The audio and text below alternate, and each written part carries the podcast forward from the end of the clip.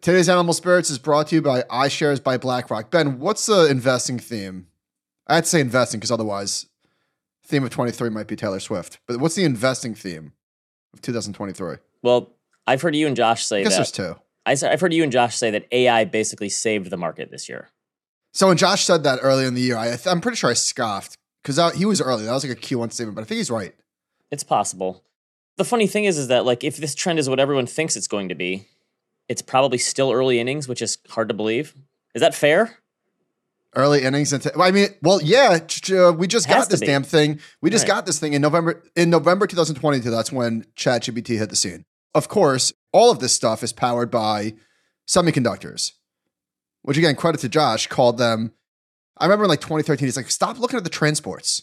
Look at the semiconductors. Those are the new transports." Oh, semiconductors are the new transport. That makes sense. We obviously learned how important they are during the pandemic when we had a shortage of them.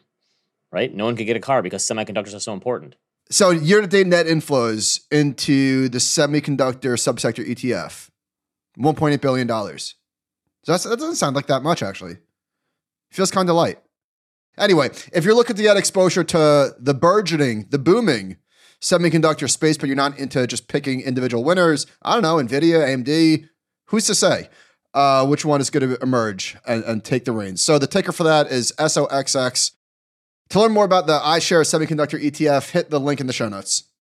Today's podcast is also sponsored by Kaplan Schweser, who helped me get through the CFA exams one, two, and three. All of them, no big deal. And they also have other designations, right? Charter Retirement Plan Specialist designation. So this is interesting because focusing on areas like 401k, pensions, Roth IRA, all that stuff, this is how you get to be an expert at that. And I think this is one of those things where a lot of advisors ask us, how do I grow my business? I think having a niche in something like this, and if you can point to this designation and Kaplan can help you get it, it makes sense because that's a way to stand out to clients. Are you a niche guy or a niche guy? You said niche. Do you go both ways or are you always niche? I'm niche, I'm not a niche guy. It sounds better, right? I think niche does sound high, higher class. So the Chartered Retirement Plan Specialist, that's the de- designation. Is that the CRPS? I guess so. So it says that it it helps you gain expertise on implementation and techniques and effective administration of company retirement plans, which it, it- that's part of our business. We have a specialist who deals with that. So it's one of 11 designations the College of- for Financial Planning offers to help gain specialized knowledge in financial discipline. And Kaplan can help you study for all of these designations. They help me. yes, they help me too. So check out the link in the show notes. A- And I and I got kicked out of college, and they still helped me. That's how good they are. That's like a yeah, that's like a double tutor. They helped you with your yeah. That's a big stamp of approval. Ben, where do we send people to learn more? Check out the link in the show notes, kaplanfinancial.com. Welcome to Animal Spirits, a show about markets, life, and investing. Join Michael Batnick and Ben Carlson as they talk about what they're reading, writing, and watching. All opinions expressed by Michael and Ben are solely their own opinion and do not reflect the opinion of Ritholtz Wealth Management. This podcast is for informational purposes only and should not be relied upon for any investment decisions. Clients of Ritholtz Wealth Management may maintain positions in the securities discussed in this podcast. Welcome to Animal Spirits with Michael and Ben. Data, tons of data. Retail sales this morning, inflation last week. Before you get into this, I, I was thinking, we do have an amazing amount of data at our at our fingertips. Let's say the technology for podcasting existed, or we just had a radio show in like the '60s. What would we have talked about? Headlines? Would we just read the newspaper? Because there, there was like literally no data back then for people like us. We would have had pages all over the place. No Google Doc. You know those? Remember those newspaper things where you could? They had two sticks on the end in the library, and you hold the sticks to hold the Two newspaper up. sticks. I don't remember. You never saw that? No. Like, it was like a little sleeve the newspaper would go into these huge long sticks, and you'd hold the sticks so you could hold the newspaper open like a book. You never had that? no. Okay. You know, back in the day, did people just walk around with inky fingers from the newspaper? No. It's good. Probably. Hmm. Oh, you know what's gross? I don't know why I just thought about this. Where did I see this? At Temple. Handkerchiefs. How like gross are handkerchiefs? Reusing one? Yes. That is gross. No, but that, by definition, it's just a, it's just a, a tissue that I don't know. You just keep using and using and using. We've mm, we've got a lot of stuffy noses in our household right now, and we're just going through boxes and boxes of Kleenexes. You know what I've got? A bad back, an achy back, for the first time since I started working out. I, st- I started working out. The guy said, "What are you trying to get out of this?" And I said, "I don't want to hurt. I hurt my back sneezing, and I just don't want that to happen again." So it wasn't sneezing; it was playing basketball. But nothing even happened. It wasn't like I twisted wrong and I was like, ah! I told you this would happen. Old men playing sports, it, it's like it shouldn't be a thing anymore, especially basketball. I'm sorry, Well, I've been playing for a, a little while now. but you know that you knew this was coming. Well, whatever, worth it. It's worth it. Okay. I couldn't get out of bed this morning. I'm heating. I got the heating pad going on. It's a whole thing. It's annoying. Yeah, but you're not middle aged. I'm not middle aged. All right. What kind of data we got here? Inflation, year over year, headline, the core. I don't know. It just keeps coming down, does it not? I mean, obviously some some parts are stickier than others, but as a whole, is this not trending in the right direction? You'd think so, but you wouldn't think so from listening to investment people because investment people continue to harp on this time is different, inflation is here to stay. And I don't know if Well- I don't know if they mean 3% instead of 2% or 4% instead of 3%, but that that seems to be the resounding theme. And it's funny because a lot of people think they're contrarian when they say that. Like, hey, inflation should I th- feel like everyone's saying that though. I feel like yeah, I think that's right. It does seem to be consensus. You know, it's you know, it's saying that uh, inflation is going to stick around longer. Although I don't know if, if that's exactly what this is saying, but interest rates are pushing to new highs, really across the curve. Twos are at four eight five. The ten year is at no, that's the ten year. I'm sorry. Twos are at five one eight. Ten years at four eight five. I don't know. Now, uh, I'm not. Uh, But did you see retail sales this morning? The economy remains strong. I'm Yeah. sticking with my what if rates are are rising and it's and it's for a good reason, and that good reason is the economy remains strong. I still think people are not everyone all the doomers out there think the consumer is going to be tapped out and they're just going to stop spending and that's going to be that's going to make the economy roll over. I think it's going to have to be the opposite. People are not going to stop spending if they have a job. Like the questions people keep hitting their head against the wall on are why aren't housing prices falling and why is the economy not rolling over? And yeah, because move on. it's because people have a job and people aren't going to stop spending if they have a job. It's that I think it's that simple. I wonder if the eventuality that people are waiting for never happens and it's something else. So I don't know if you and I were talking about this or if Josh and I were talking about this. Did we already have a soft landing? Yeah, that was my thesis a couple That weeks ago. I, I said, yeah, I think you subliminally stole my take. Maybe. I'm sorry. We do. We we we talk a It lot. happens. There's a lot. I, I've, there's a I've lot of stolen your takes. Yeah, I mean, I, I gave you the Bezos one that you got all the publicity for. I'll, uh, I'm willing. I'm willing to share my takes. No, but I uh, think that I think that was a good open one. It's- source. So when you say open source takes, not bad. when you say that we already had a soft landing, that's not to say that we're we're in the clear, right? Like Right. uh, kumbaya, no worries. There's no risk. Of course, there's risk. But I think we might have already had the thing. Yeah, it's been it's been two years. Look at this. This chart is from the White House. It shows G7 countries, which I think we're still trying to figure out what that means. Just developed countries. The U.S. I'm has, sorry. That's I'm sorry. That that's not a mystery. That's that's true. The, but the U.S. has the what was the other one we were we were trying to figure out one of those. But the U.S. has the lowest inflation. This is as of August of any of the G7 countries, which is crazy because somehow we were the cleanest dirty shirt for the whole 2010s coming out of the great financial crisis, and somehow it's this the same thing coming out of the pandemic. Like people keep saying, like, how can the U.S. continue to dominate? And all these people are trying to predict like the end of the United States as like an, like the Roman Empire is falling.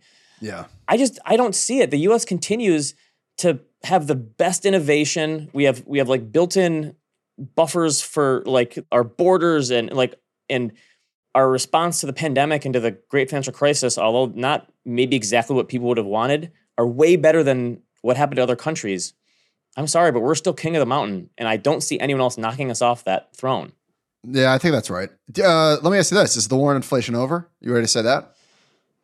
Boy, people Paul were Krug- really people were really mad at Krugman because he did CPI X food, X energy, X shelter, and used cars because I guess those have been the most volatile things. And he said the war on inflation is over. We won at very little cost. I think people should have been more mad at the very little cost thing than the war on inflation is over Yeah, that part is ridiculous. because I, I there honestly- was I a don't, cost. I don't know, Paul Krugman. Like, is he funny? Is he is he joking? Is he poking the trolls?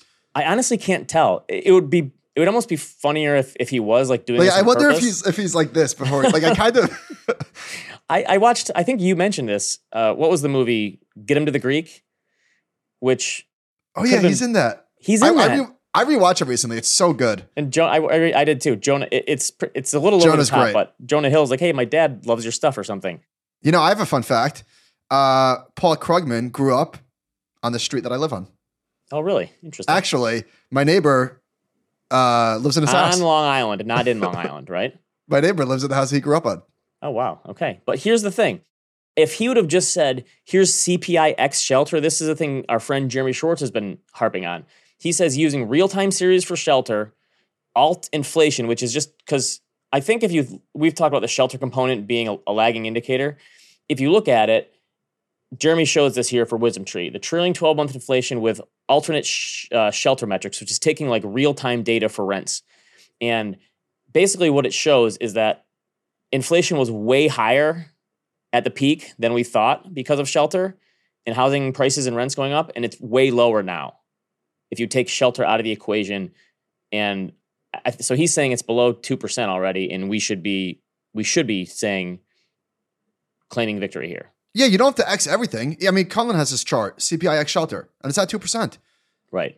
And I think that that that's the one that makes sense because that's that's also the biggest component of inflation. If you take that out and you say, well, listen, rents already rolled over, they're going negative year over year in some places, it does make sense. And, and I think it all it also makes sense that inflation probably was higher than like the reported 9% we said because the shelter cost took a while to catch up back then.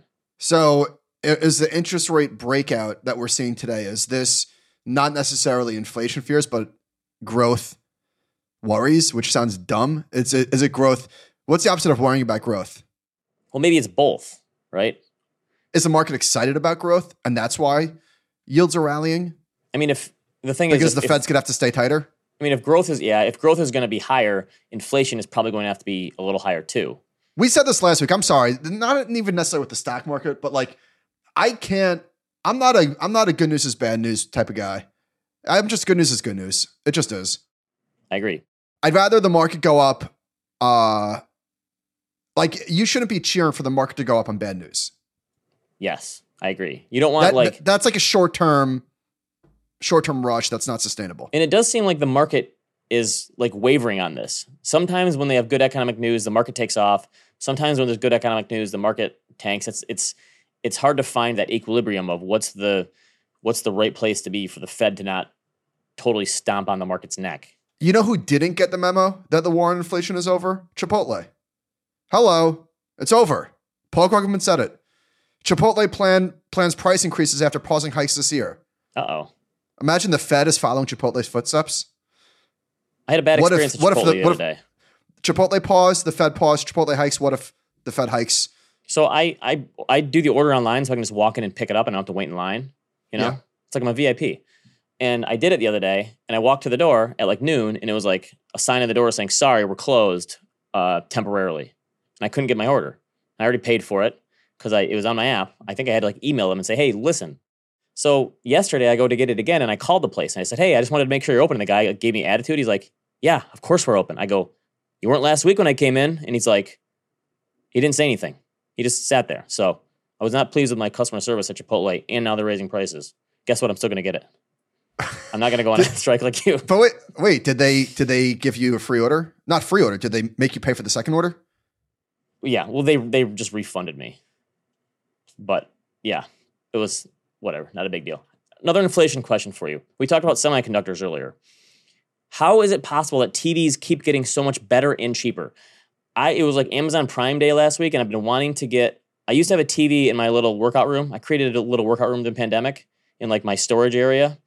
Nothing to nothing to brag about or write home about. It's I got like a Bowflex in there and a treadmill or whatever, and some free weights. My back is still fine, by the way.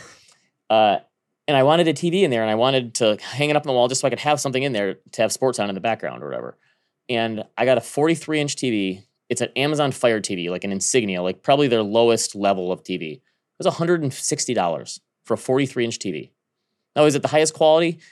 Probably not. But for what I wanted to do with it, how is it possible that every single year TVs get better and cheaper? How that? Why wasn't there like an inflation scare with TVs at all over the past 24 months? They continue to get cheaper. Guess what? That TV is going to stop working in six months. Oh, I'm sure it is, but for what I want it for and I'm using it for, TVs keep getting cheaper. I don't know if they're getting better though. Like you don't think I so? Noticed- the- the I've smart noticed TV on- stuff is not that not it's still relatively new. it's kind of like the iPhone. Like my my TVs, and now at this point they're all smart TVs with the apps. Every time like you click it to move around, I feel like it's getting a little bit slower. Like all of them, It's tr- it's true. they, start they they, slow start down. out they start out blazing fast, and then they sort of deteriorate. but they're so cheap that once every four or five years you just get a new one. Well, that's true, but I'm just saying, like the first, the first flat t- flat screen TV that I got, I remember it was like 37 inches, and it was expensive. I saved for a long time. I think it was like twenty three hundred dollars, but it lasted like 13 years. But these things are like computers now. Yeah, so the old ones they weren't as good, but they lasted forever. Like there was no deterioration. My Samsung, I'm everyone remembers three years ago. I got a lot. I got a lot on it after six months. I replaced it with a Sony. Started out great, blazing fast, and now it's you know it's. I click the button to move to the app, and it's there's a second and a half delay. Like it's Yeah, They are slow. It would be nice if you could like pay an extra fifty bucks for a faster TV or something, Yeah. like an upgrade. But I, I still, I'm still really happy with the Samsung Frame TV. That look, it looks like a picture. oh, that's a beautiful TV. It, it, it looks really nice. So we got we got retail sales this morning, as we mentioned, and I don't know if it's at an all time high, but I mean, it might as well be. It is. smoked, smashed expectations. July and August were both revised higher. This is what I get anytime I post economic news. Just wait for the revisions, but then no one talks about when the revisions get made higher, True, that's a great right? point. Like, like Hey, let me let me let me say this. I was in the camp that these rates do take a while to filter through the economy, and we've kept, you know, we've given all of the reasons why it hasn't, and I think everyone understands that. I'm almost, but not quite, almost ready to say the economy can handle higher rates. the fact that it's been able to ha- handle them this long, no one in their right mind would have ever said, "Sure, the economy can handle eight percent mortgage rates and five percent treasuries." In in it'll take eighteen months to get there. No one, if Yeah. you would have told people that, no one would have said, "Oh yeah, everything's going to be fine." Now, I'm I'm not ready to pound the table on that. Like, I'm not going to fight you if you think I'm an idiot or that statement is dumb. Fine. But what I would ask you, if you're if you're getting mad right now listening, is is this: At what point in time would you concede? In other words, if it's April of next year and we're having these sort of same conversations with the consumer still spending, home prices aren't crashing. Like, if uh, you have to, there has to be a, some point in time where you say, "All right, hand up." Do you Not know gonna happen." nothing of finance people? Finance people never concede anything. The goalposts are always moved out because, listen, it's just going to make the downturn even worse when it Well, happens. listen, I can't control the group, the mob psychology, but I'm talking to the individual. If you're part of the group, hold yourself accountable, give yourself a time frame where you say, you know what? At this point in time, I was wrong. I think that's what makes makes it so there's so many psycho doomers out there now because they have other people they can find. They, it's it's harder for them to change their mind because it's like a group. It was like the people with the AMC stock. Like Oh we're yeah, never when leaving. You, when you leave the group, you're a traitor. You're a sellout. yes. Like how, Changing- whatever happened? Changing whatever, your mind? What are you, an idiot? what happened to all the Diamond Hand AMC people? It's down like what ninety nine percent. I think Taylor Swift basically put it back on life support with her movie, which I'm going to get to in recommendations. Father of the year right here. I'm just putting it out there. I'm planting that seed. You are a great father. Uh, all right. Uh, so this is an interesting chart that we've shared before from Michael McDonough at Bloomberg. Department stores versus non-store retailers, so online. During the pandemic, there was the massive spike, right? When we were just ordering everything online. And then that has since come down and then bounced. And now we're we're drifting back towards those highs. Looks like it's kind of on trend still. Department stores, on the other hand, crashed and had like the tiny, tiny, tiny bounce, but they're still it's that's still secular decline. I'm never going to shop in a department store for the rest of my life. I can safely say that. Like as far as clothing or whatever goes, I will never buy something from a department store again. How's that? I I only You, buy you still do. well once a year. I go to Nordstrom's and I call you. Although last time I didn't call you, I just I just I did pretty good. Yeah, However, but you're always like, Ben, how's this $350 shirt look? Why is it so expensive? well then, then I put it back on the rack. Uh, but I did buy what I consider to be an expensive shirt. I bought a button up, right? Because yeah, the button down, the button down have the the buttons on by the collars, right? That's a button down. This is what we learned. Yeah, so a button up is just a collared shirt. And it's probably the most money I've ever spent on a collared shirt. I think it was $200. And I lost it. I never wore it. How is that possible? How is that possible? It just came home. Are you serious? This is you with sunglasses. This is why you don't buy $200 sunglasses or $200 shirts because you lose them. I don't understand how I could have lost that at my house. That's pretty good. I see, you're you're helping keep the economy afloat by buying stuff and losing it. I'm sure it'll pop up uh, some at some point. Okay, this is a good anecdote from Pepsi. By the way, speaking of these anecdotes, uh, so I'm leaning on the transcript, which has a phenomenal Substack. They shoot they shoot out emails of like inflation and macro and micro and consumer and technology, and they just take like quotes from all of the uh, from all of the earnings calls. So if you're into that sort of thing, cannot recommend it highly enough. Okay. Uh, this is from Pepsi CFO. Here's a great nugget. The thing that I usually look at with the consumer to, to detect whether there's high stress is the convenience store channel. Typically, when gas prices are up and consumer incomes are stressed, you see revenue in those channels under stress as well. For Q3, we saw revenue up 5% in beverages and up 8% in foods in the convenience channel. Uh, number two is food service. That's also typically a leading indicator. That's still growing double digits. This checks out, right? If you're at the gas like station that. and times are tough, you're not getting the Nuts Outrageous, which, by the way, is my favorite candy bar, or Hey, a Diet? Pepsi. A Diet Pepsi in your case. Nuts Outrageous. It's a Reese's property. Okay, no, we, I, I, I actually, like the, we actually I like the Reese's Fast Break. I like it all. I, li- I like the, the the big cups. I like the mediums. I like the smalls. I like the pieces. I like them all. my kids love getting snacks at a gas station, so we Who we're doesn't? definitely helping this. I I wanted to comment on the the Pepsi Ozempic thing. I think you and Josh talked about this last week, but I just think people are really bad at calling trends and what's going to be the end of a company in advance. Like, remember for like three weeks, people th- literally thought Google was done.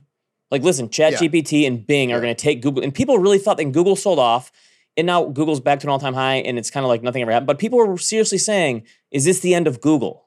Which seems I mean, this is this is dumb. to me this is this is this is a, this is an obvious overreaction. Not And the Ozempic thing, I think, people are not going to stop being. People are not going to stop being unhealthy. Who, like who's kidding who? No, I, I, I have a hard time seeing that too. All right, this is from Fortune magazine. Jamie Dimon talking about the war in Israel. The war in Ukraine, compounded by last week's attacks on Israel, may have far-reaching impacts on energy and food markets, global trade, and geopol- geopolitical relationships. This may be the most dangerous time the world has seen in decades, he said. This I'm is sorry. what he talked about in the third quarter earnings report. Is this not? Is this not? Not to discount the the tragedies that we're seeing, but is this not recency bias?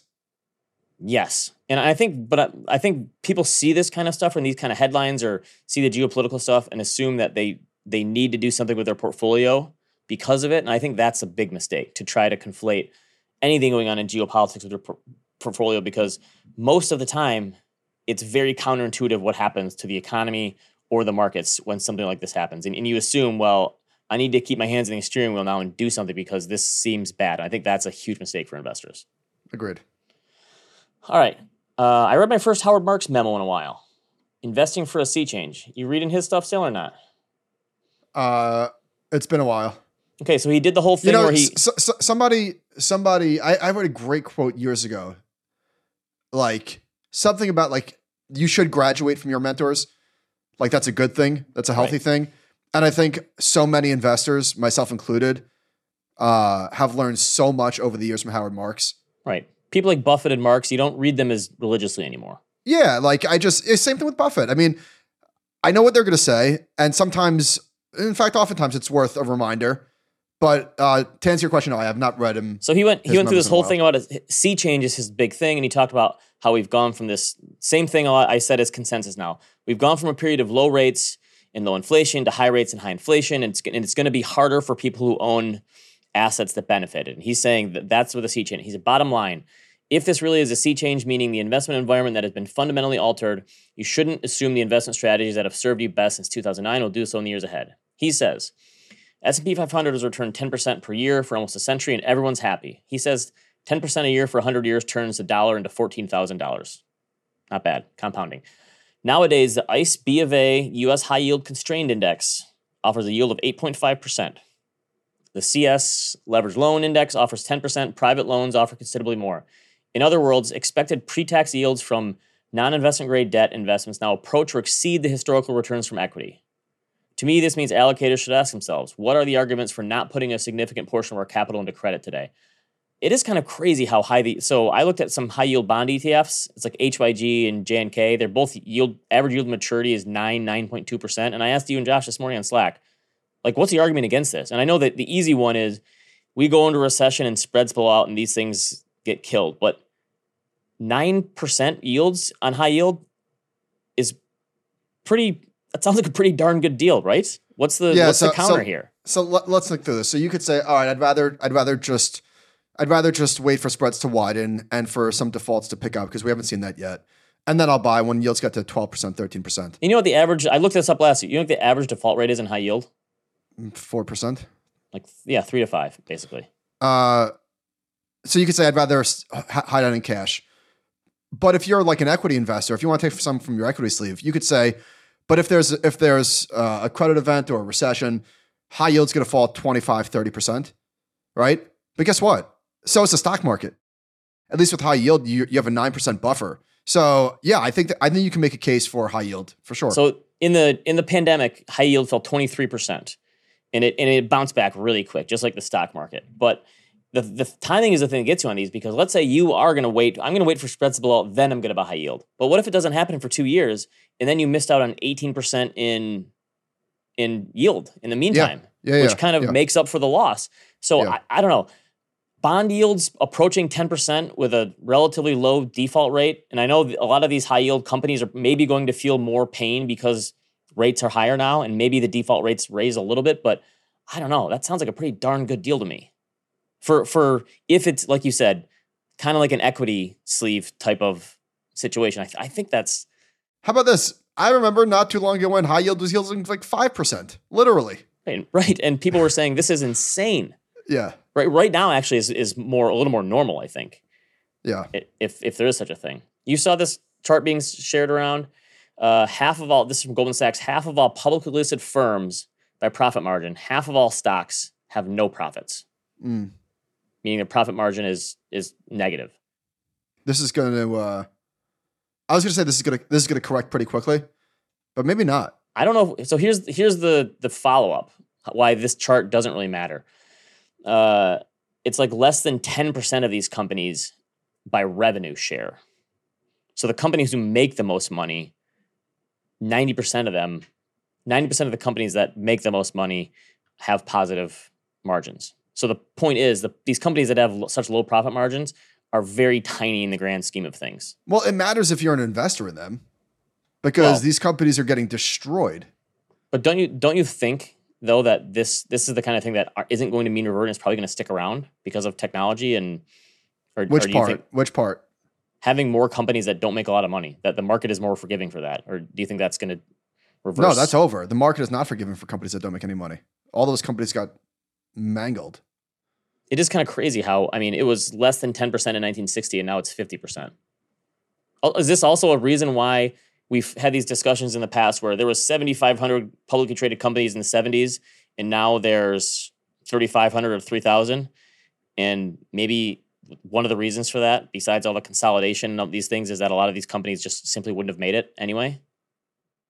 Yeah, maybe. I also wonder if there's another part of the story is that these companies are never, not never. These companies, um, there's an exit strategy for these companies, which is M and A. So Right. they don't necessarily need to survive and become profitable for there to be a successful outcome for the Yeah, they just investors, need a right? bigger Because company to take them over. Think about the the Mauboussin piece about market activity with IPOs. Like M and A is still the dominant theme. Yeah. Yeah, which is And so a lot of these, I, I'm guessing that like a lot of M and A happens with these companies that have negative margins. I could be wrong, but that would just be a guess. so DataTrek, uh, Nick Colas, is, uh, research company, had this chart. I really like it. It's, it compares the current long-term Treasury bear market to the 2000 to 2002 bear market in stocks, and then the 2007 to 2009. I'm just saying. I think I made. I think I, I think I made this chart first. You made this? Okay. I shared it with you. I shared it with you and Josh last week. Oh, I didn't realize you put it on the same thing. Did you? I did. Yeah, Okay, I did. I didn't have. you I did. didn't Okay. have. I didn't have 2008. Okay. Yeah, but did you have the the red writing on there like that? I did not. So that. my the, the point that I that I that I made that I'm I'm actually using this chart, the one that I made for what he thoughts tonight is that, as we mentioned, TLT it's a longer and deeper drawdown than 2000 uh, than the dot com bust.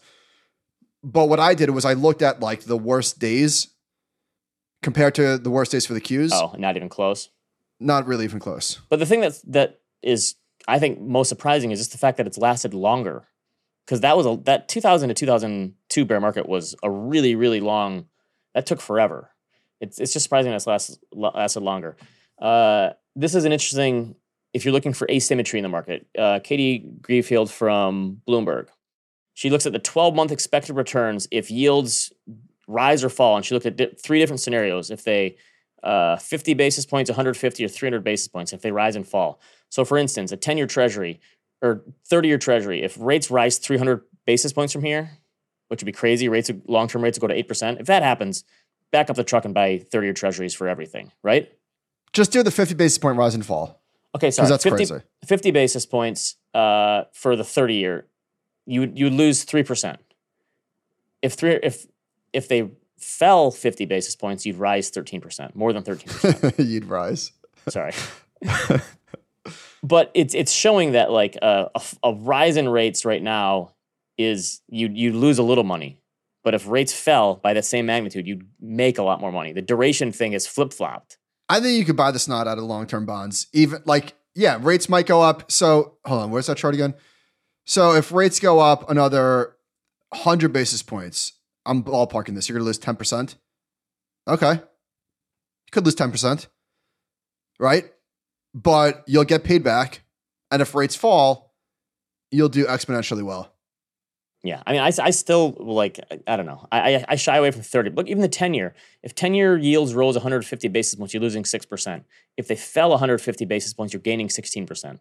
That's a pretty good trade off. Really good. Really good. right?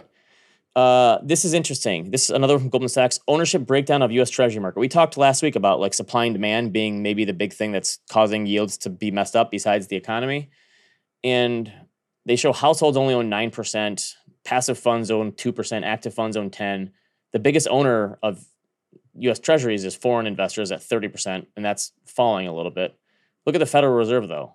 Uh, they actually owned more treasuries in the 70s than they do now or looks maybe similar, but they own 18%.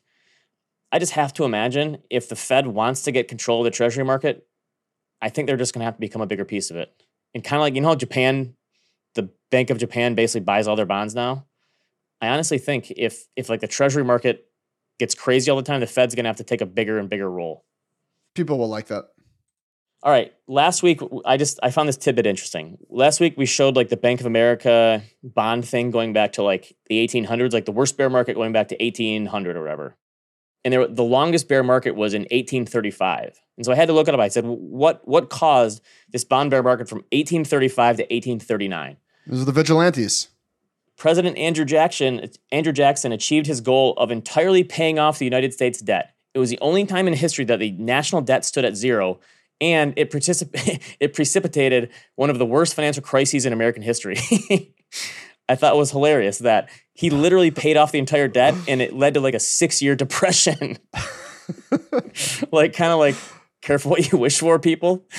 I don't know. I just, thought that was pretty funny that like they literally paid the entire debt off. That was his goal. And it led to a huge depression for like six years.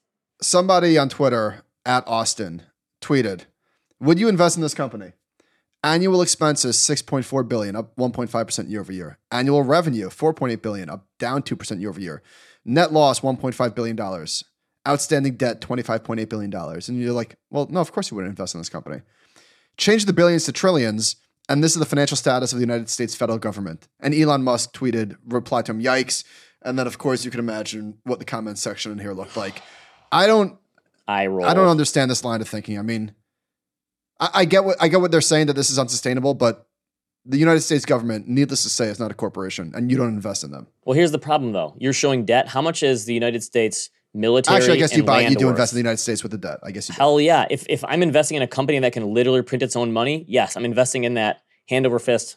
I, I, I we're already I'm long America for sure, but he shows the debt, but he doesn't show the assets. You know how much money, how much land the government owns, how many monuments, um, how much do you think they could sell? monuments. That's true. The, the the Statue of Liberty has got to be worth a couple of tens, 50, 20 million. How much could we sell the Washington Monument for? I'm the the military, the ability to print their own money. I get it. I I was actually at a speech one time, and a guy did this thing where he said, if the U.S. government was a household, this is the credit card debt. And he went through it all, and some guy in the in the Comment section. Yeah, some guy at the conference raised his hand and just destroyed this guy. It was like a Cullen Roche type of guy. Just destroyed him and put him in his place. And the guy, like, he had no comeback. He's like, I, I just thought it was funny. So, Uh, I do wonder if this is going to become a uh, as we approach the elections, if this is going to become more and more of a political thing. The, the debt. I mean, it, the I debt think it, know, is crazy. I, I I don't know how it matters. I also don't don't know how it doesn't matter. You know what I mean? yes, with with higher rates. It it we said at the time, like, listen, if rates are three percent, the debt doesn't matter as much. With rates at five percent, it matters a lot more. I think. Yeah, it matters. I, I I don't know how this. You know, I don't know where and how it matters, but I can't imagine it not mattering. All right, I thought this was a pretty good take from Connor Sen. Over the past year, inflation has come down a lot. Real growth has been solid. Real wages are up, which again, a lot of people probably don't know about. Oil production is up. Gasoline prices are down. Rent growth is minimal. Supply chains have healed. And yet, because of interest rates and financing costs, the vibes are still bad for many. I think, like, I talked in the past about how, well, the average rates in the 90s were higher than they were today. Same thing in the 80s. And the economy did great in the 80s and 90s. But I think there's something to the psychological impact of anchoring to way low rates and then going higher versus going way higher and going lower. So, like, even though average rates were higher in the past and the economy sloughed it off, I think psychologically, people can't wrap their minds around these types of financing costs when they can look back so recently in their memory and say, well, wait, I used to be able to borrow for this. I think that's, I think psychologically, that's the biggest problem now is the quick change in rates from such a low level. I think that's going to have an impact for a while. Uh, I, I like if, if rates do stay higher for longer or whatever, people will eventually get used to them. But I think for a while, it's going to take. I think the vibes are going to constantly be off. So many people from in the economy are insulated from higher rates. Like, has have higher rates personally impacted your life? Not at all. So, like at all. I mean, yeah, maybe I would like take more money on my home equity line of credit or something. But I don't. What do I? What do I do with it? So so for for most, obviously not all, but a lot of people have a mortgage below 5%, pay off their credit card. Higher interest rates don't impact me at all. And I- Right. as- this is not like, uh, I'm not like, oh, one of the privileged ones. I mean, I am one of the privileged ones, but there's, there's uh, tens of millions of people like this that aren't impacted. The home ownership rate in this country is 66%. Guess what? The majority of the people already own their home and have low financing costs locked in. So it really sucks for people who are first time homebuyers or people who are changing jobs and moving or whatever, but that's a very small percentage of the population. Now I know I know the cost of capital impacts everything, right? So even if it doesn't directly impact me, I know it impacts me. But I, I don't know. I'm having trouble squaring the circle of why the quote vibes are bad. And I was thinking like I don't know if it's a social media thing, but I don't I don't think that it is. I don't think that's what this is because if you just look at like small business surveys and things like that, like it, it vibes aren't great. No. But I also wonder if this is this, the new world that we live in, where surveys will never reveal things as positive. Is that Right. possible? Yes. That It's also ju- this is, possible this is that, just a new world. and is it also possible that the pandemic just threw the vibes off too? We went through this really crazy thing. D- doesn't it? I feel like there is like a, you know, they like the calendar thing that's like the BC and AD thing, like it just has that break point. I feel like the pandemic for me is that. Like I, Excuse me? The what? like going back to year zero. It's like BC, like 10,000 Oh, BC, right? I'm sorry. I feel like the pandemic is like that in my life. I yeah. I anchor to that pandemic starting point of like before then and after then. Yeah. And I feel like after then, I think it really screwed a lot of people up psychologically and mentally going through that are experience. Vibe, vibes are dead to me forever. I don't trust them. They're the, vibes are the new surveys. All and I right, know so- vibes are- podcast. What's that? We're an anti-vibes podca- podcast. I, yeah, I, I think I think we are. That's right, Ben. I think we are. Remember all of the tech and fintech layoffs? Yes. 10,000 every day. And so that was like just the beginning of the rolling recessions that we were seeing. We saw a lot of layoffs in financial services, specifically in the mortgage departments, and it was just going to keep rolling through the economy. And it was going to hit this sector, and then leisure, and then hospitality, and then building and manufacturing, and this and that. Well, not really. This chart is kind of crazy that it it just it just it rose and then it fell. It was like companies anticipated a recession, and I guess you're right. There probably was a mini recession in the technology industry, but then it just rolled over and stopped, and it didn't it didn't go elsewhere. That is surprising. What What's this YouTube comment? Uh oh, we we talked about how sometimes the best thing that can happen to you is a job you didn't get. And this person says it was 2007. I was pissed at a certain prestigious company that didn't want to interview me because I had a different engineering degree and they needed a different one, even though the coursework was 95% the same. They paid a starting salary of 75K, which was a solid salary for a new grad. Yeah, it was. I made two hundred fifty six dollars. Fast forward to 2008, a couple months into starting full time work elsewhere, Lehman Brothers went bankrupt. So this guy was so mad he didn't get hired at Lehman Brothers in 2007, right out of college, and realized it was probably the best thing that ever happened to him. Not bad. All right. So yesterday, who was the crypto Cointelegraph or something? There's all these crypto Coin publications. Telegraph. I can't. They in the morning tweeted out, iShares crypto ETF has been approved by SEC, right? Something along those lines. hmm And then people went crazy. Bitcoin spiked 10%. And then they issued reportedly, right? Like they, they changed, edited to reportedly. it to. And then all these other people who actually follow this stuff, Eric Balchunas and some of these other Bloomberg people, and are like, "Hey, listen, I can't verify this. This doesn't. This doesn't sound. Something doesn't smell right here." And apparently, it wasn't. And then Bitcoin fell right back down. Here's my question: like from an but no, no, it didn't. No, it didn't. No, it didn't. It didn't fall right back down. I mean, if you look at the chart, like it's still up pretty substantially. It's at twenty eight thousand four hundred. what was it on s- before? But it, f- it fell. It wasn't at 30 though. No, but on on Saturday it was at twenty six eight hundred. Okay. But yes, the, the the the spike from twenty eight to thirty came back down. my efficient market thing like it's it's a when not an if for a bitcoin etf being approved. Like we it's going to happen. So so why would if if bitcoin took off 10% why wouldn't it just stay there if it knows the bitcoin etf is coming at some point? Like the market should price this kind of stuff in should it not? Why is it not priced in? Yeah, that, I, I was I was playing ping pong in my brain. Like, obviously, Bitcoin's gonna pop when the ETF gets announced. But why But then the other, we know but then coming the other side was like, but if everyone knows it's coming, why would it pop? Then it's like because it's gonna pop because people are dumb. it may, that, that maybe that's it it's so it, it's so dumb it makes no sense like it, it should be at the prices like if like Ben, Ben, you have to remember that Tesla was up like ten percent when they announced the stock split. All right, that's that's a valid point. Like if it, well, if it gets not if it gets announced to Dan, are we going to go up another ten percent? Probably. It just it makes like just stay there then. It makes no sense. Uh, I don't know. What, what really surprised me, I, I almost, I almost couldn't believe it. Um, Larry Fink went on Fox Business and said the rally today is about a flight to quality, talking about crypto, and he he lumped he grouped crypto in with treasuries and gold. Really, How did this happen? he wants that Bitcoin ETF, I guess, huh? The funny thing is that there really hasn't been a huge flight to quality or safety in gold. Like gold was down in 2021. It was basically flat last year. I guess you could say that helped, and it's up five percent this year. There hasn't been like a huge influx of investors into gold that you would think with the government spending and all this stuff people are talking about. Interesting take though. Sorry, I do want to play this.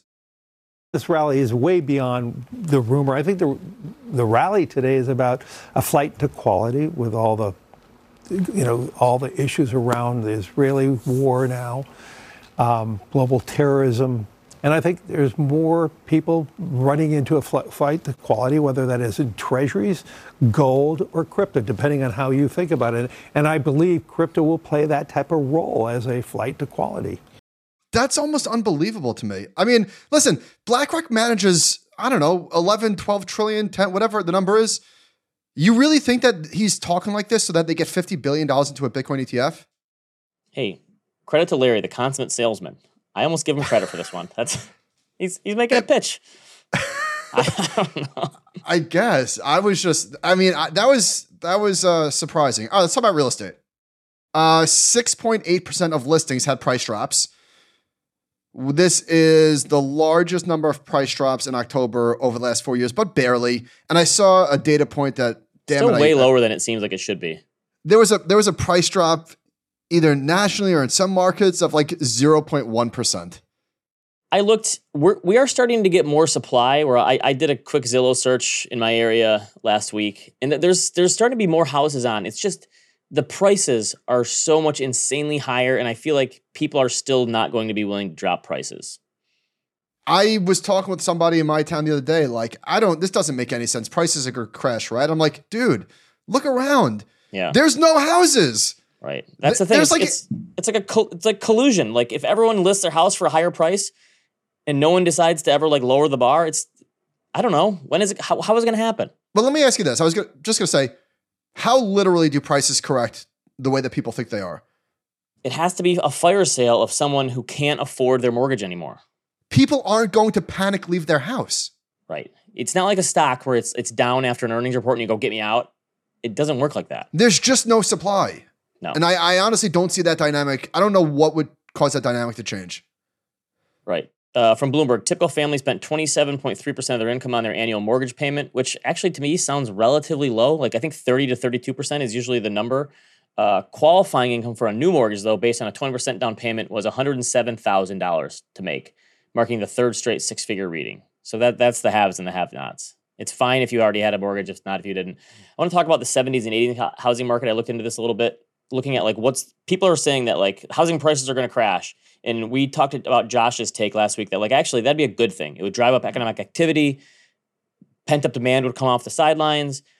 But I looked at like I think the worst case scenario is if prices don't correct a little bit. So the 70s, a lot of people don't realize this. Stocks underperformed inflation, bonds underperformed inflation, cash was the only thing that was slightly positive on an, on a real basis. The only thing for like the middle class that was up in the 70s was housing. Housing prices are up 130%. Now that's before inflation, but and you could have bought gold, I guess, but you would have probably had to have like coins in your safe or something. It was not easy to buy gold back then. So housing for the middle class in the 1970s is when it really took off as like an asset for people. And mortgage rates never got as low, never got lower than 7.2% in the 70s. And they ended the decade at like 10%. And then they went from 10% to 19% in 19 from 1980 to 1981. And guess what? Housing prices didn't fall. So housing prices are up 130% in the 70s. And then over the course of the 70s and 80s, they're up 300%. And that's in a time when mortgage rates averaged 11% and got as high as 19%. And housing prices never rolled over. They fell for a slight time on a real basis, but nominally, housing prices did not fall for that two decade period. And I think, I'm not saying like housing prices are going to continue to take off because we've already pulled forward so many gains. But I think that's the that's the nightmare scenario for people is housing prices just refuse to roll over, even in the face of higher rates. Uh, I don't think anybody wants that. I, but I think that unless we just build more houses somehow, pull them out of thin air, I don't see what changes the dynamic. Uh, all right, let's do great quarter, guys, real quick. Here's some Delta. Our expectations for full year revenue growth of 20% over 2022. Robust demand for travel on Delta is continuing into the December quarter, where we expect total revenue growth of 9% to 12%. Oh, that would be a good search on quarter. Robust. I bet that word gets thrown uh, yeah. a lot. Here's a good one weighted average interest rate. Okay, we spend a lot of time talking about how insulated the corporations are. Weighted average interest rate of 4.5% with 89% fixed rate. Wow. Even for a company like Delta, who ran into a ton of problems in the pandemic, right? That's yeah, that's not bad. JP Morgan, Connor Sen tweet tweeted this. Where are we seeing softness in credit? Nowhere. At least nowhere that's expected. That's I'm sorry, at least nowhere that's not expected. Nothing? Okay. I no, it's uh, it's the funny thing. The funny thing is, is that like the bank CEOs forever, and I don't, I hate, I, I hate to keep like harping on Dimon, but it's like the hurricane is coming, the hurricane is coming, and it's like, how's your business? Fine, no problems at all. Every everyone keeps spending money, and there's like no delinquencies and things are okay. All right. BlackRock. Uh, this is the CFO. Rate hikes over the last 18 months mean that for the first time in nearly 20 years, clients can earn a real return on cash. In the short term, that has benefited many portfolios. Investors have been able to generate positive returns while waiting for inflation to cool and for more policy certainty from central bankers. This waiting has weighed on industry flows, including here at BlackRock. Investors are being paid to wait. Yes, they are. So they're they're saying they're seeing flows into probably T bills and money markets and short term treasuries and that sort yeah. of stuff. Yep. All right, survey of the week. We've got two this week, actually. Uh, there was an article in the Wall Street Journal. Uh, is reclining your, beha- your airplane seat upright behavior or downright rude? Now, there's two schools of thought. School one is it's my seat. I paid for it, a lot of money for it. I, if I want to recline, I can recline. School two is, well, yeah, but it's rude. Like it's just rude. Uh, and I'm in school too. I, I have. I don't think I've ever reclined my seat because uh, I don't like when people do it to me. The worst is when you have like your laptop out or something and they recline it back. Yeah. And like, yeah. I live by a very simple rule treat people how you want to be treated. And so that's why I don't recline. Okay. In a recent survey, of 1,100 Americans, uh, 46% said it is rude to fully recline and that they don't recline. 28% said it was rude and they would politely ask if it was okay before rec- reclining. And 23% said it wasn't rude. That, that sounds all right to me. Three out of four people think it's rude. One out of four people don't. I think that that's about what I would have expected. I don't know why this made me laugh. Just the picture of the article of the CEO of Delta just sitting on an empty plane, smiling awkwardly. Uh, I've right, never here's a- heard anyone asked if they can recline though. Hey, is it I don't okay if think I I- recline my chair? Yeah, I think who, who what is that? Twenty. Okay, so twenty eight percent said it was rude, and they would politely ask if it was okay. But all right, so twenty eight percent of the country are liars. Nobody asks. You're right, Sure. Ben. No way. Here's a great survey from John Huber. Buffett described Apple's customer value and pricing power by posing a hypothetical question. Uh, if you were offered ten thousand dollars to never buy an Apple product again, do you take that deal? Nope. Forty nine percent of people said no. I say no. Ten thousand dollars, a lot of money. I need the I need the Apple products. I'm hooked. Duncan is Duncan's a recliner. He said it's the airline's fault for cramming people in there. Wow, D- Duncan's like sneakily rude. Duncan's got a little bit of a of a of something in him. I don't know what the word I'm looking for. is. He Duncan, you want to come on and def- Duncan, come on and defend your honor. He's too crammed in. Duncan's you're you're not a big guy. I really don't want to do that. You're in the one out of four. okay, fair enough, fair enough. Uh, this is good news. More than 71 million Americans receiving Social Security benefits will see their checks rise by 3.2 percent next year to help them keep pace with inflation. and last year it was like eight percent, wasn't it, or nine percent? So average benefit is $1,900. That's not nothing. No, continues to be the best retirement program that there is. Okay, real quick on parenting from Derek Thompson. Uh, there was a study done. This is more of an opinion piece than a study. Our thesis is that a primary cause of the rise in mental disorders for kids, because a lot of people are trying to figure this out, like why are kids so unhappy these days, is a decline over decades in opportunities for children and teens to play a role and engage in other activities independent of direct oversight and control by adults. More or less saying it's helicopter parents that are causing kids to be mentally unstable, there could be some of this. Like kids, parents put more pressure on kids today. I think that's that's almost a certainty. Oh, absolutely. I was at the pumpkin patch the other day and it's crazy. I saw some lady like hysterical, freaking out, like, Timothy, Timothy. And like, and, and not to listen, I, I know losing a kid is terrifying. yeah, He, he was he was right behind her. yeah. We lost my son in the grocery store once. She turned around, he was he was directly behind her, and she's like, oh, You scared me. And, and I, I was just was my right my her. son would like he would bolt in the. I'm surprised we never lost him in a mall or something. But it, at the grocery store, he ran back to where all the they store all the food and bring it in and stuff. He like ran to the doors and we couldn't find him. Like frantically running around the thing. He was fine. I don't really think this is the. I think part of. I think honestly, kids are just uh have more access to information and stuff these days and the screen stuff. I think it's I think it's all internet based. That in the past we were. I mean, yeah, we. But it's the we- same thing. Internet is the same thing. It's it's the same thing. yeah, well, this is saying like helicopter parents, but I, I just think it's it's kids know. I don't think I don't think we were meant to know so much about what's going on in the world for, at such an early age, and I think I think kids are just they they know what's going on more than than people did in the past. Agreed. Okay, so Culture Critic tweeted Once upon a time in the 1950s, a family could own a home, a car, and send the kids to college all on one income. What went wrong and how can it be fixed? Holy moly. I don't know. I feel like This this, this one gets debunked once a month. I feel like yeah. Okay, well, what's what's the debunking? way fewer people went to college back in the day. That's the thing. Uh, houses were way smaller, which is another thing. The home ownership rate was actually lower. I think if you look through each of each one of these, you you could go point by point and show why it never actually was this, and people have this nostalgia for a time that didn't exist. Most households didn't have two cars; they do now. It's like all these things where things are much better today, but people don't want to realize it. Also, that's fair. back in the fifties, people couldn't be miserable with their lives because of social media. So there's that. There is that. They didn't have that. Um, all right, so I got a call from Robin the other day. She's like, "Did you send Logan to school with a peanut butter sandwich?" I'm like, "Yeah, he- what?" She's like, "You can't send peanut butter to a preschool." oh, they, he got yelled at for it or reprimanded. I mean, he you didn't. Did? You did. He did it right. because obviously, uh, yeah, I, I peanut There's a peanut salad. Peanut allergy is like a huge thing. Oh, that's interesting because we have like a peanut free, but we actually send our kids with peanut butter and jelly all the time. Really? And we got one of the allergic. My son, he's allergic to like uh, cashews and pistachio, pistachios really bad. But who? What kid brings cashews and pistachios to school? I do like a good cashew. I like pistachios too. We can't have them anymore. Hmm.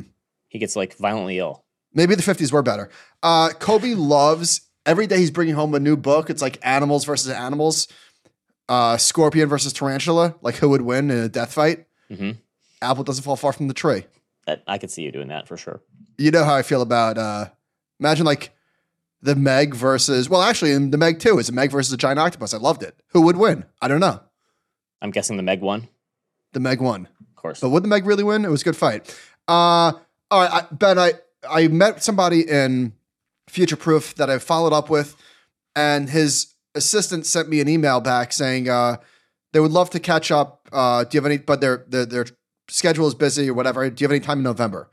Now, I'm pretty positive that this was like two or three weeks ago. That's a busy person. I mean, that's just that's is that incredibly rude? That is, I don't value your time very much. But that's getting to Thanksgiving ish. Like let's uh let's circle back after the holidays, kind of thing. That's like an early circle back after the holidays. But I'd rather, I, I think I'd rather the assistant, which made me feel a little bit even worse, have said, like, Timothy is very busy. He'll circle back. Like, that would have been fine. But, like, Yes, he's gonna find a some in the place ca- for you. put something on the calendar in November. It's like, well, just say he doesn't want to meet. Right. like, True. he can meet in 40 days. What? No. Uh, all right, got this email. Hi, Michael. Happy Thursday. Oh, and th- you know what? Credit to this person. The subject line was Michael question mark. So I'm like, oh, Michael. They're getting okay. smarter. Yeah, what do they what do they want? Hi Michael, happy Thursday. I was searching for wealth management firms and came across your site. I noticed some simple changes you can implement to make the design and functionality 10 times better. Would you be opposed to receiving a completely free website mockup? Well, actually, yes, I would be opposed to that. But then here's what got me. P.S. Because you, you, you read all this and you're like, oh, this is just computer generated, right? Yeah. And this is probably a computer generated tool. In fact, it must be. P.S. Cool to see that you graduated with a bachelor's degree from Queens College. I can only imagine how much work you put in. yeah. What a back, what a backhanded compliment. Yeah, tons of work. Oh my god, I never worked so hard in my entire life than when I had to. But anyway, but that but that also is pre-fill too, right? They just they just scrape the college and I have to imagine. That's pretty good though. All right, Ben. I got some recommendations. It's still Halloween season. I'm still cranking out horror movies. So I I saw one. I guess this was on Netflix. I think it's called Haunt. Got hundred percent from the audience, seventy percent from the toma- from the uh, critics. Fewer than 50 verified ratings. That's like Eh, a eh, sample. That's a sample eh. size problem. Rated seventy nonetheless. That means no one saw it. Oh yeah, I saw it. And if you are a fan of the horror genre, I know there's tens of you that are listening. This is this is pretty good. Not great, but pretty good. Uh, but I bring this up to say that so the movie was about uh, six friends that went to a haunt, an extreme haunted house. I have no interest in that whatsoever. Kobe and I last year were on a Halloween walk, and this was not like an extreme Halloween walk. It was for kids, and I was petrified, petrified. There was people that you're not sure if they're if they're That's if true. it's like a, a statue kids, or kids act- hate kids hate those things. Kobe loved it. He wasn't Oh, he scared did? at all. I was Oh, freaking were? out. I was very Oh. scared. I was using my phone as a flashlight. I was he wasn't was, scared and you were. Okay. I was very scared. And there was a documentary on Hulu, which I only saw a little bit of. It was very bad. About people, there's people that love extreme haunted houses. Like love. And like there was one where it was just totally over the top. The guy was like torturing his guests. It was I I, I get too scared. So that would that's that'd be a movie you'd watch, right? A haunted house for Halloween that takes I things did a watch little it. too far. That's the movie Haunt. That's what I'm saying. Oh, that's what they okay. See, That's I, what I could that- literally write these movies. I me and Chat GPT could write a horror movie easily. That's what that's what haunt is. Now, I don't but I don't think I don't think that I could call myself a horror fan because there's a horror series that I found on I say found like I discovered it called VHS. There's like 6 of them. You ever hear of this? Okay. It's found footage basically. Blair Witch style. Yeah. Holy shit. Absolute nightmare fuel. The original one in 2012, if you like the horror genre, This was super gnarly and really, really scary. Like really, really scary. I have an analogy for your movie recommendations, and it's a Seinfeld reference that you probably won't get because you don't watch Seinfeld. But there was an episode where George lost his glasses. And the whole point of the episode was George, his eyesight would come and go, and he could like spot a dime from across the room. But then he picked up an onion and ate it, and and it was like Jerry could didn't know what to trust. He's like George is spotting dimes and he's eating onions. They can't tell which which to trust for George because it's like he's spotting a dime from across the room, but he also can't see what's right in front of him. And that's you with your movie takes because I don't get it. It's like sometimes he's way off and sometimes he's right on the money.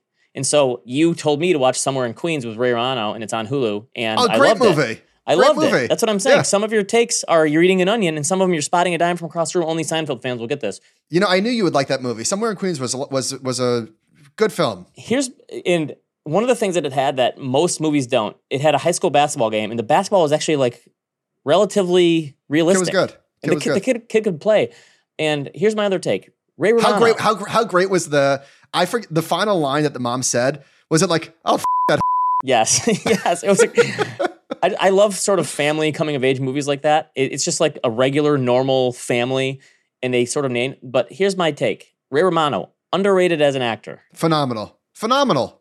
I feel like he gets underrated because he was on a sitcom, uh, and it was like right as sitcoms were kind of tailing off, which I I loved that show. Everyone loves it, but I think he's he's great. All right, fine. Hold hold on, I, I got to I got to defend my honor on this. No, I, I- get it. I get it. I just know that I like bad movies. It's not. It's not like. eh, But but hang on, VHS is a, is a, is a is a good movie. Uh, but I, it's not like I it's not like I think good movies are bad. I happen know. to like. I have I have I have wide range of tastes. Yes, you do. So here's my dad of the year. My two daughters and my wife wanted me to go to the Taylor Swift movie with them, the concert eras tour or whatever. This is a three hour long concert movie. Okay. My son lucked out and got to go to a trampoline park for a birthday party instead. So I had to go. We went with some friends and I was bitching and moaning about it all week just to make sure I got my points for this, right? like, like, hey, listen, I'm, if I'm going to do this, I'm going to complain the whole time. And I did complain. And uh, it wasn't bad. I, it was definitely way too long for my taste, but Was it busy? It was busy. There was no dancing. And My my daughter was my my oldest daughter Libby is a great dancer and singer, and like she like she like rocks it out a little bit. She has like she's not like self conscious at all, which totally would be me. I couldn't do that if unless I had alcohol in me, which I, I kind of respect for her. I'm glad she didn't get that from me. But um, there's not much more you can say about Taylor Swift at this point. But I think the the combination of her being like the girl next door, but also being like literally one of those confident people on the planet is is just like it's kind of unbelievable. And the fact that she's been popular for so long, she goes against my thesis of the more rich and powerful you get, the like I if she keeps this up, I mean she's kind of like LeBron in a way. Like Le- LeBron never got messed up, even though he was started from such a young age. Uh, but think about it, Michael Jackson was totally screwed up. Whitney Houston went off the deep end the Beatles really were only around for like seven years. Like she, she, her run as like this popular person is just unprecedented historically. It's she's it's kind of amazing. And yes, uh, but anyway, I got dad points for the week. That's all that matters. You know, but I also get self conscious in public about those sort of things. It's a, it's a, that's not a skill. It's a trait. It's a trait that I wish I had. We when we were we went out to uh, a Mexican restaurant and there was mariachi guys that came over and they they sang "Sweet Carolina." You're supposed to swing, sing along with them. I couldn't. I was too embarrassed. Right. My daughter doesn't have, and I'm really glad she has that because I, I think that's a great quality to have. Just It's to a not self it's conscious a, at all. It's a wonderful quality. All right. What's our new email, Michael? We got a new email. Uh, all right, listen, I know that this is the people are going to be perturbed because you're used to emailing animalspiritspod at gmail.com. And it was a great email address. It, we had a lot of fun there. So for our regulars, I apologize. Please delete that contact. I don't know how you do it, but just remove it. Get rid of the contact. We have a new email address. It's animalspirits at thecompoundnews.com. Deal with it. Just kidding. I'm sorry if it, if it, uh, Michael's angry to- you because know. everyone says that it's a way worse email. And we had a, we had a vote internally. It's not just good. no, but listen, uh, people don't like change. I don't like change. Animal spirits at thecompoundnews.com. Sometimes you got to change. All right. Send us an email. If. I could change and you could change, you know what Rocky said. That was another good part about Summer in Queens. He was quoting Rocky the whole movie. That killed me. Good movie. All right, thank you, thank you, Duncan, Nicole, John, everybody who helps on the show. Thank you for listening. We will see you next time.